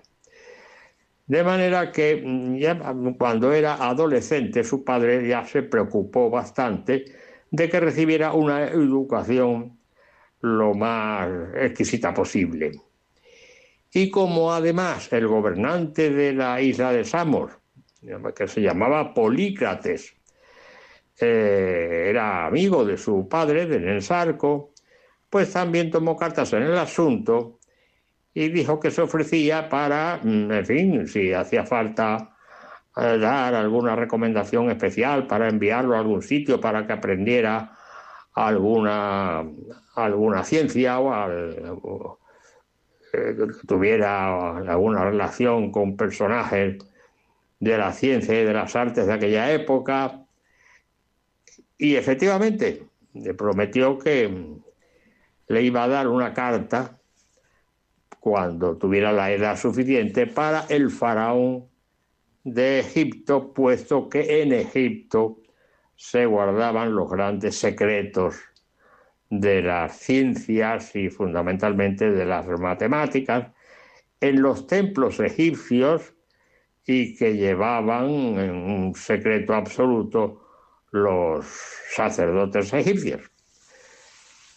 Y así fue, pero antes de desplazarse a Egipto con la recomendación, la carta del, de Polícrates, el gobernante de la isla de Samos, su padre estimó que era beneficioso eh, pues que asistiera a las lecciones de la escuela de Tales de Mileto, que efectivamente ya en la otra ocasión, cuando hablé anterior, el día anterior, hablé que efectivamente estuvo en la escuela de, en dos veces he hablado de ello, en la escuela de Tales de Mileto, que luego después a la muerte de Tales de Mileto, pues eh, to- tomó el mando de la escuela, la dirección de la escuela, Anaximandro, que estuvimos hablando de él en, días pasados, concretamente. Bueno, pues llegó la hora en que se desplazó a Egipto, se presentó ante el faraón, le dio la carta de, de Polícrates y le dijo el faraón que sí, que con mucho gusto, pero que él mismo no podía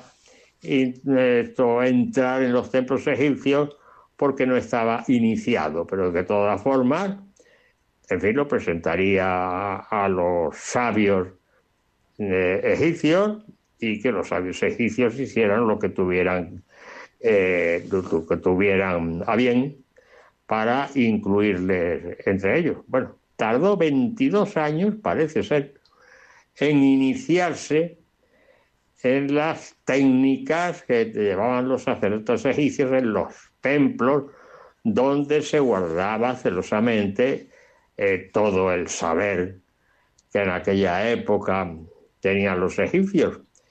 Y efectivamente solamente los iniciados y que tenían el visto bueno de esos sacerdotes podían acceder a ellos. Y efectivamente se integró, incluso vistiendo eh, como, como los sacerdotes. Y estuvo allí pues estudiando eh, todo el bagaje eh, de sabiduría que se mm, guardaba en, esos templos. Fundamentalmente se dedicaba a las matemáticas. Por eso lo mismo que decía Tales de Mileto, todo es agua, y Anaximandro decía el apeiron, y Anaxímenes decía eh, todo es aire. Bueno, realmente decía todo es aire, decía todo es bruma, bruma, el aire húmedo, en fin. Eh, de Anaxímenes no, de Anaxímenes, Anaxímenes no hemos hablado concretamente, que, que parte del, del periodo cosmológico, que era uno de los, de los cosmólogos. Pues integrado allí Pitágoras fue cuando precisamente se preocupó de darle forma, una forma analítica y bien estructurada a su famoso teorema, por eso se conoce con el nombre de Teorema de Pitágoras, porque en Babilonia, mil años antes, lo que se conocía era simplemente que el, cuadrado construido con los lados de un triángulo eh, rectángulo, pues era eh, la, la suma de esas áreas era igual al área correspondiente a la, a la hipotenusa, o lo que es lo mismo, en un rectángulo, eh, la diagonal del, rectángulo. O sea, se conocía de una forma práctica, pero no teórica, que es lo que hizo realmente mm, eh, Pitágoras. Eh, después de estar integrado con los sacerdotes egipcios y de haber aprendido muchísimo, pues entonces se dedicó a ir pues por todas las civilizaciones, eh, en fin, que en aquellos tiempos pues eh, estaban, funcionaban y todas las culturas que había concretamente, pero estuvo en la India y eh, estuvo también concretamente en, en Israel, con los israelitas, allí conoció su forma de pensar, sus creencias, eh, su monoteísmo. Y es curioso porque cuando eh, estuvo enfrente del rey León de los Filíacos, el rey León de los Filíacos le preguntó a Pitágoras, ¿y tú a qué te dedicas? Y entonces Pitágoras se quedó un momento pensativo y le respondió, yo soy filósofo. En lugar de haberle respondido lo que le lo- la, respuesta que hubiera dado uno de los eh, cosmólogos, por ejemplo, que decían que eran sabios. ¿Y tú qué eres? Yo soy sofos, yo soy sabio. Y luego Pitágoras dice, yo soy filósofo. Luego después, eh, analizando esta respuesta, de que soy filósofo, es decir, soy amante de la sabiduría, amante de sabio, porque parece ser, la interpretación que se hace, que como estuvo en Israel, y además él lo expresó también, y dijo que sabio, sabio, solamente era Dios. Y entonces parece ser que la influencia de los israelitas fue la que le mm, inclinó a una idea mono- mono- monoteísta de la, de la divinidad. Eh, bien, entonces que que se inventó la palabra, quedó ya la palabra de filósofo para expresar a las personas que se dedicaban a buscar la sabiduría, amantes del saber, amantes de la sabiduría. Y la sabiduría absoluta y, y completa solo la tiene la divinidad, solo la tiene eh, Dios. Regresó con todo ese bagaje de haber estado por todas las civilizaciones de aquella época, re- regresó a, a Samos y concretamente en Samos puso una especie de escuela que era subterránea, además, una especie de cueva subterránea donde daba sus explicaciones en una forma de magister dixi, es decir, que los oyentes, los alumnos que asistían a sus explicaciones, no podían interrumpirle cuando él estaba eh, hablando y expresando sus ideas, cosa que no ocurría cuando estaba en la escuela de Tales. En la escuela de Tales intervenían los oyentes, intervenían los alumnos. Era una forma más magistral de, dar la- las conferencias, de, dar- de dar las clases. Luego después, cuando terminaban, subían y entonces seguían hablando pues de una puesta de sol, en fin, de todo lo que les presentaba la naturaleza.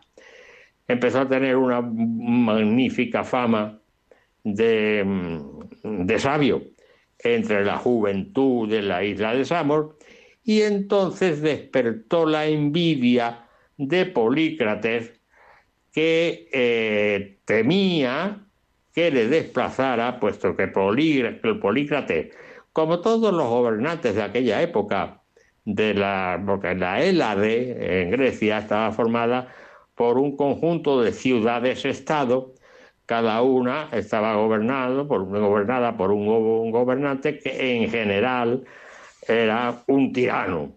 De manera que Polícrates empezó a tener celos de que la juventud de, de Samos eh, admirara eh, de una manera extraordinaria a Pitágoras y quería aprender de lo que eh, Pitágoras le querían aprender de lo que Pitágoras podía enseñarles, de manera que entonces la persecución se hizo patente y le puso pues eh, personajes que le seguían por todas partes y él se sintió, claro, se sintió, se, se sintió acosado por esta vigilancia de Polícrates y decidió irse de la isla de Samos. ¿Dónde se fue? Pues se fue a la Magna Grecia, es decir, se fue al sur de, al sur de Italia y en principio se instaló en una ciudad que se llamaba Sibaris. Pero Sibaris tampoco le recibió de una forma, eh, en fin, eh, eh, extraordinaria para, para, aprender y tal, y no, no querían saber nada de su filosofía. Como ya digo, Pitágoras, como Tales de Mileto había dicho, todo es agua, Anaxímenes, Anaxímenes todo es aire, y así sucesivamente. Pitágoras decía, todo es número. Estaba él eh, eh, dedicado precisamente al conocimiento de las matemáticas y fundamentalmente de la geometría y de la construcción de eh, figuras geométricas.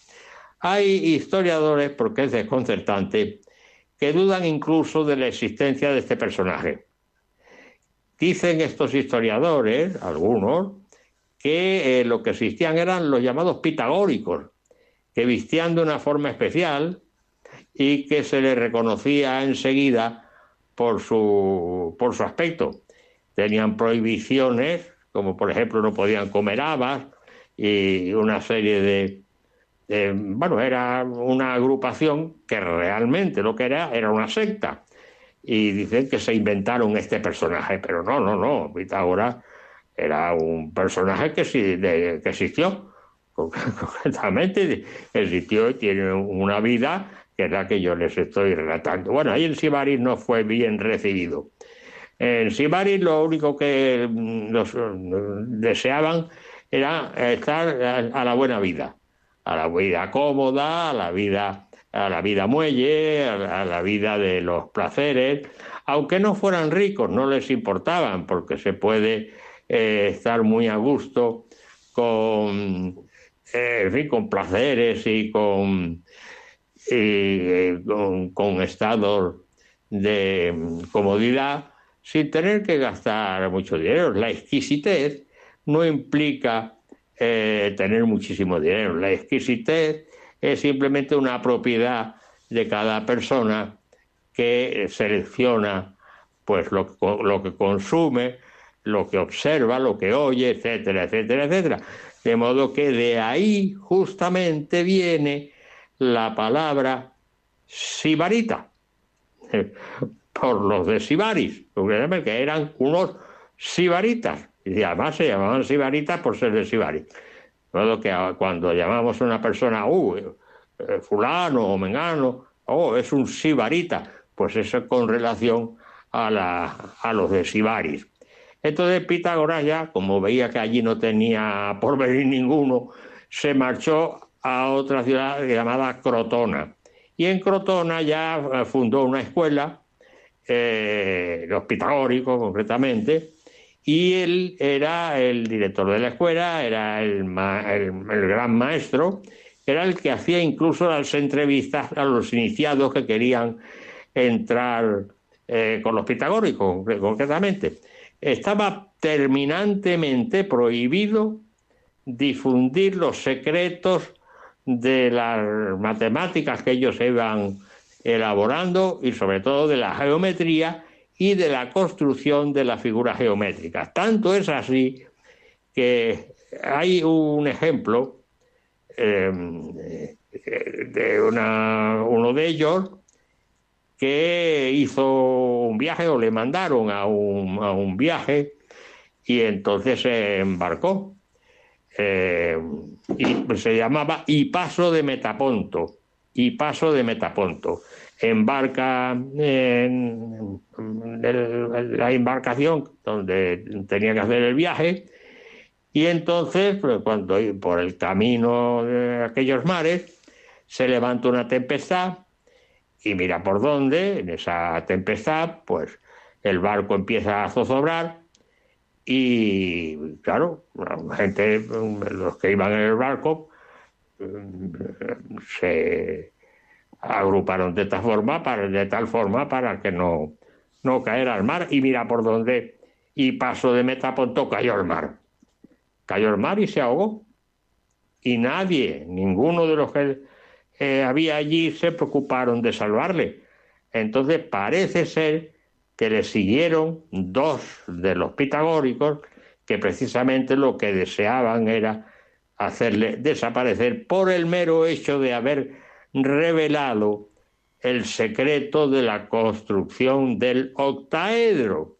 De modo que el que revelaba un secreto pagaba con su vida.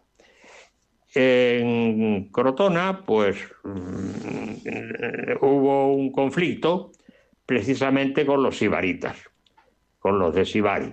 Entonces, en ese conflicto, pues se enfrentaron y precisamente iban a ver si se podían, eh, podían eliminar a Pitágoras porque molestaba mm, no, solamente el personaje, sino también la escuela eh, que dirigía.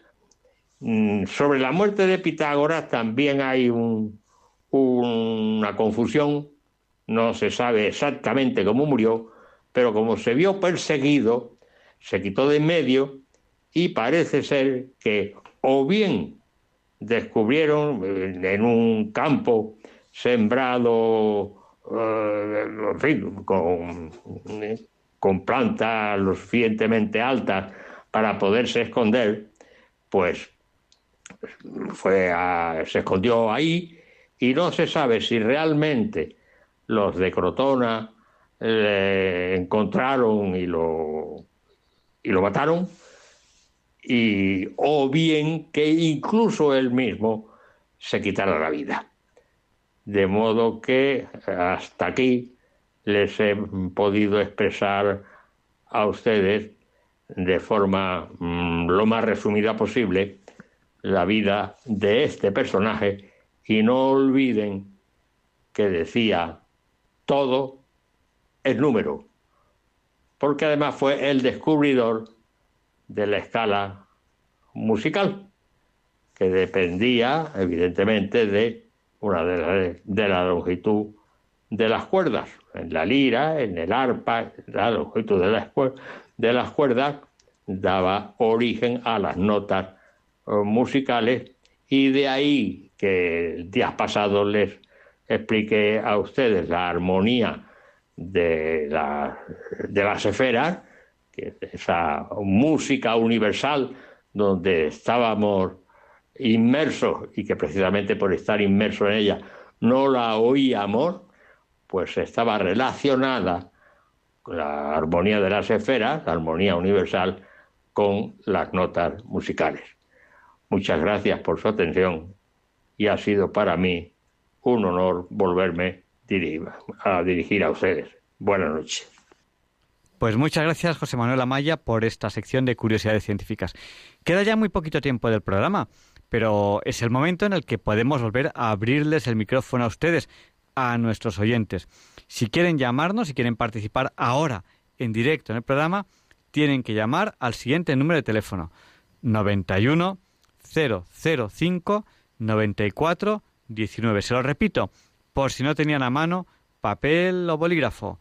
Copien si quieren participar ahora en directo en el programa, tienen que llamar al 91 005 94 19. Y hoy hemos tenido una entrevista que a mí personalmente me ha parecido muy interesante. Hemos entrevistado a José Ignacio Martín Blasco. Si se lo han perdido, estará pronto en el podcast. Él es director general de Educación Infantil y Primaria de la Comunidad de Madrid. Con él hemos hablado de educación especial. Y Luis, yo creo que podemos poner esta canción de Víctor Manuel.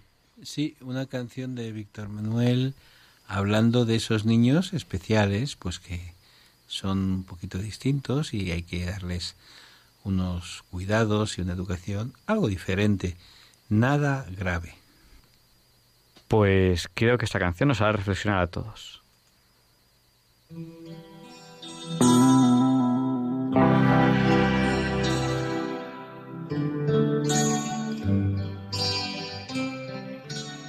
Ella fue a nacer en una fría sala de hospital. Cuando vio la luz, su frente se quebró como cristal. Porque entre los dedos a su padre, como un pez se le escurrió. Hace un mes cumplió los 26. Solo pienso en ti. Hey, solo pienso en ti. Juntos de la mano se les ve por el jardín. No puede haber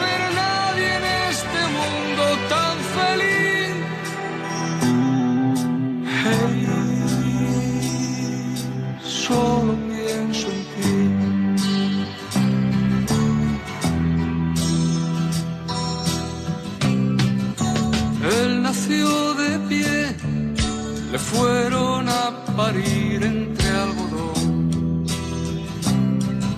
Su padre pensó que aquello era un castigo del Señor.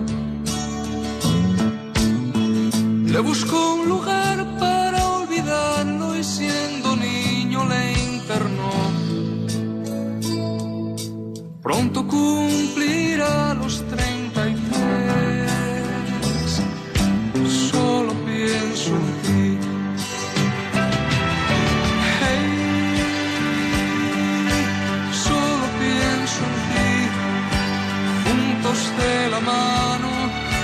les ve por el jardín. No puede haber nadie en este mundo tan feliz.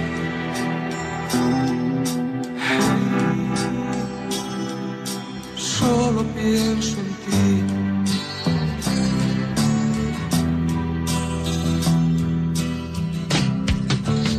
En el comedor le sientan separados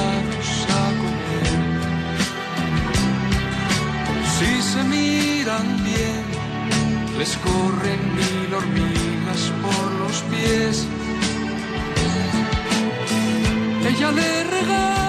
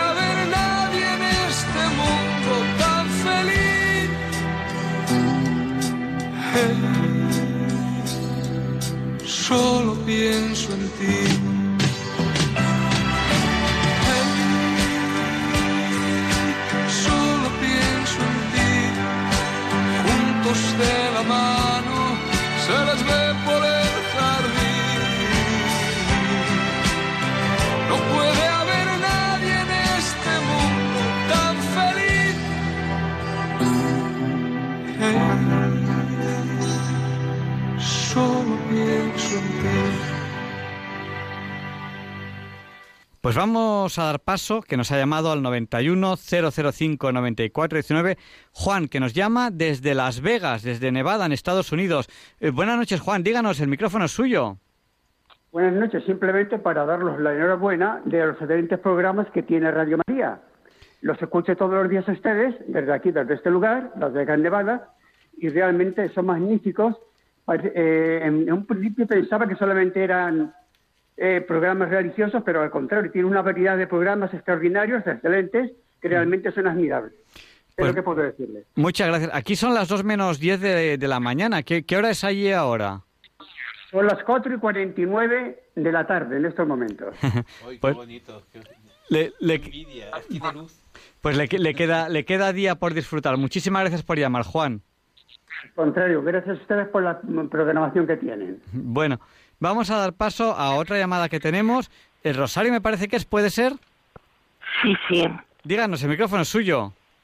Sí, buenas noches. ¿Cómo se, para dirigirme a usted, ¿cómo se llama? Eh, yo me llamo eh, Javier Ángel. Javier Ángel. Sí, díganos.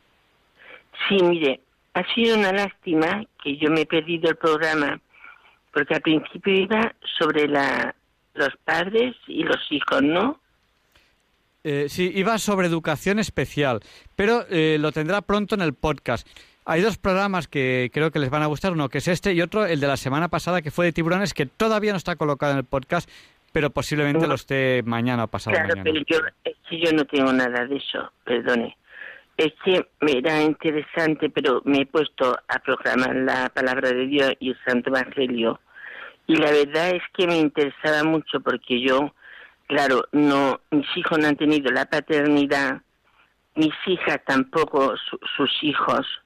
Yo estoy sufriendo mucho por las dos cruces de, to- de toda la vida y mi, mi, mi, mi vida es un llanto de lágrimas, pasando el llanto de lágrimas.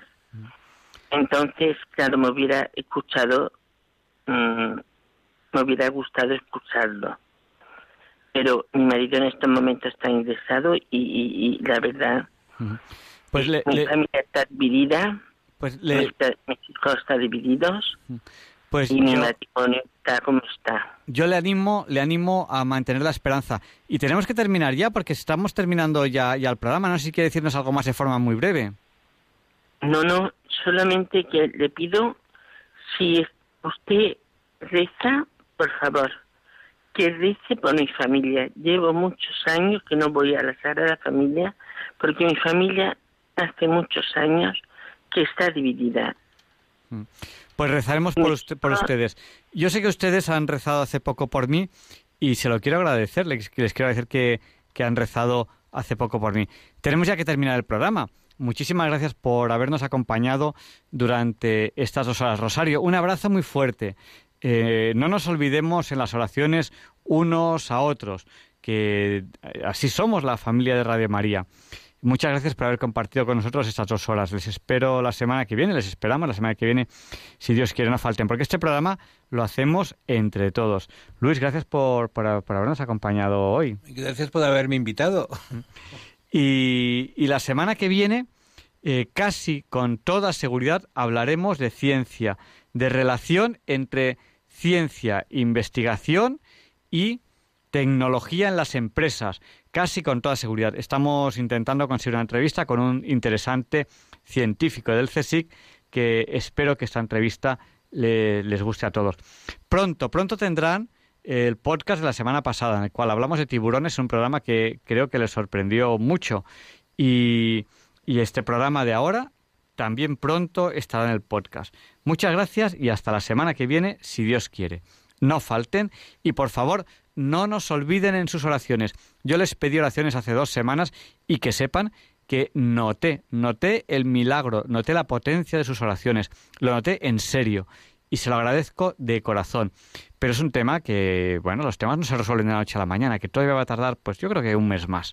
Así que si, si ustedes me acompañan a las oraciones, yo se lo agradezco. Gracias y hasta la semana que viene. Y también le pediremos a San Juan Pablo II que interceda por nosotros para que se nos libre del mal.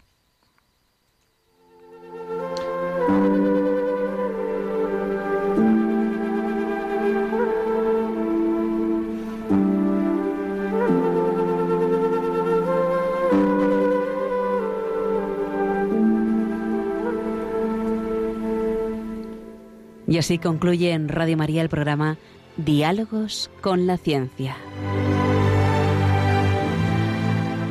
Dirigido por Javier Ángel Ramírez.